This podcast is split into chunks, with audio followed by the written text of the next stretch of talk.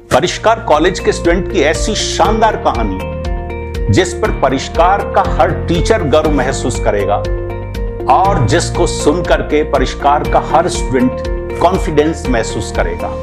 एक घुमंतु, मिरासी, रायका जाति का बच्चा फारूक, कैसे परिष्कार कॉलेज में एडमिशन लेता है, और यहाँ से बीकॉम करके सीधा आईसीआईसीआई बैंक में सिलेक्शन करवा लेता है, अधिकारी बन जाता है। कहानी है तो बहुत छोटी, लेकिन बहुत बड़ी है। हम मिरासी मुसलमान हैं और रेबारी बिरादरी होती है, रेबारी, जिनको रेबारी भी बोलते हैं, देवासी बोलते हैं, रायका बोलते हैं, उन लोगों के हम मिरासी हैं। हमारे बुज़ुर्ग जो है गाँव गाँव घूमते थे, उन लोगों को जो है मांगते थे।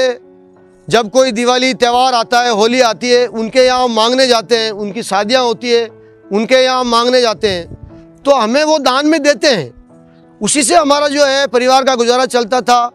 और आज भी हमारे कभी बुज़ुर्ग लोग हैं, जो जाते भी हैं और वो देते भी हैं, दान भी देते हैं। होली, दिवाली को जाते हैं तो दान देते हैं हम मिरासी परिवार से गुमंतु बिरादरी के। बारहवीं में जब बच्चा आया तो वहाँ के टीचरों ने मुझे बताया, आपकी स्थिति के हिसाब से और आपके बच्चे की तरीके से हिसाब से आपके लिए परिष्कार कॉलेज अच्छा रहेगा। वहाँ पे सबसे अच्छा मुझे ये लगा कि वहाँ जो पीडी कैंप का जो प्लान है उन लोगों का। तो पीडी कैंप के प्लान में मुझे, मैं वीडियो देखा मेरे बच्चे का। वहाँ पे हँसते हुए, खेलते हुए बच्चे को दिखाते हैं। तीन दिन, तीन, चार दिन रखते हैं बच्चे को। और अब खास तौर करके सर, हमारी झुग्गी झोपड़ी में तो इस तरीका का माहौल ही नहीं है।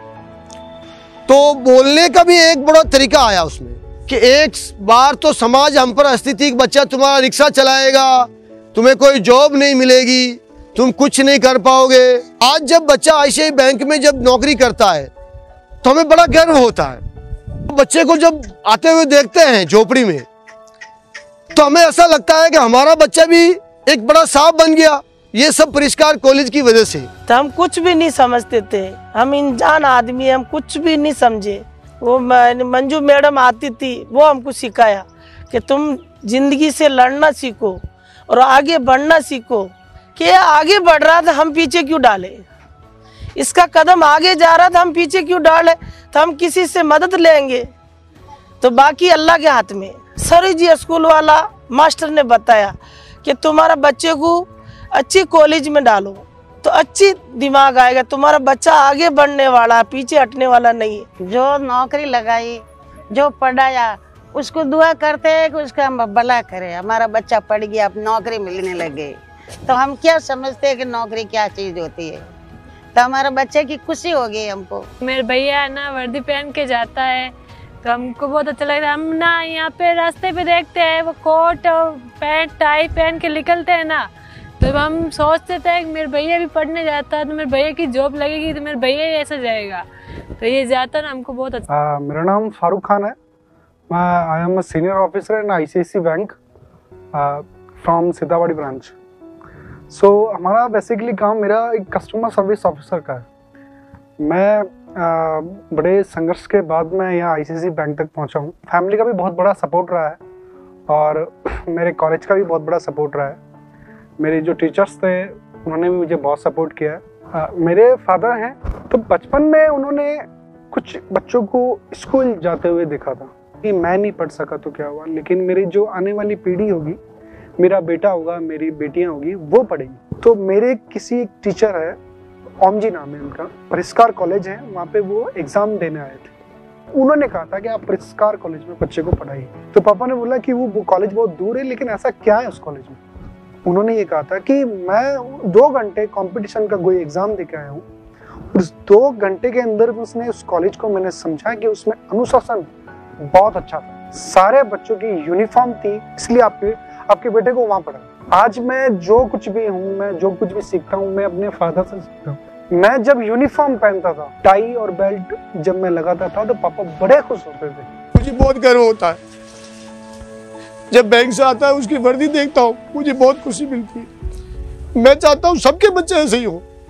परस्कार कॉलेज में एक कैंप लगता है जो कोई भी बच्चा एडमिशन लेता है शुरू में उसको तीन दिन वहाँ रखा जाता है। बच्चे को एक नई सोचने समझने की एक शक्ति प्रदान करते हैं।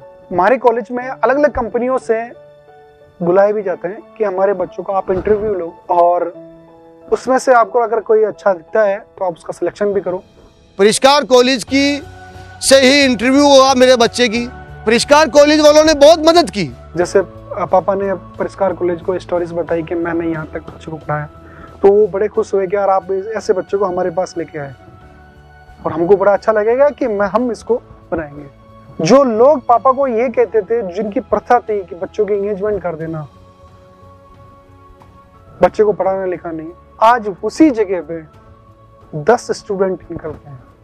पढ़ते हैं आज मेरी सिस्टर है वो भी पढ़ती है आज वो ट्वेल्थ क्लास में है हर क्लास में वो 90 से अबाव मार्क्स लाती है। जी मेरा नाम शहनाज है और फारूक मेरे बड़े भैया है और उनको देखकर मुझे भी एहसास हुआ कि मुझे भी पढ़ना चाहिए और अच्छी मेहनत करनी चाहिए ताकि मैं भी आ, अपने पैरों पर पे खड़ी हो सकूँ और मैं चाहती हूँ कि मैं भी उन्हीं की तरह परिष्कार कॉलेज में पढूं।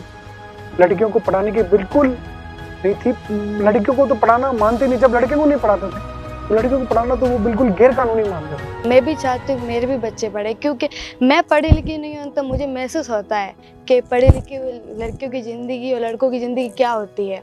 ऐसे अच्छा है इन्होंने कि इन्होंने मुझे कभी भी गाली नहीं दी कभी भी इन्होंने मुझे मारा नहीं है और ये सब सारी परिष्कार कॉलेज की वजह से हुआ है।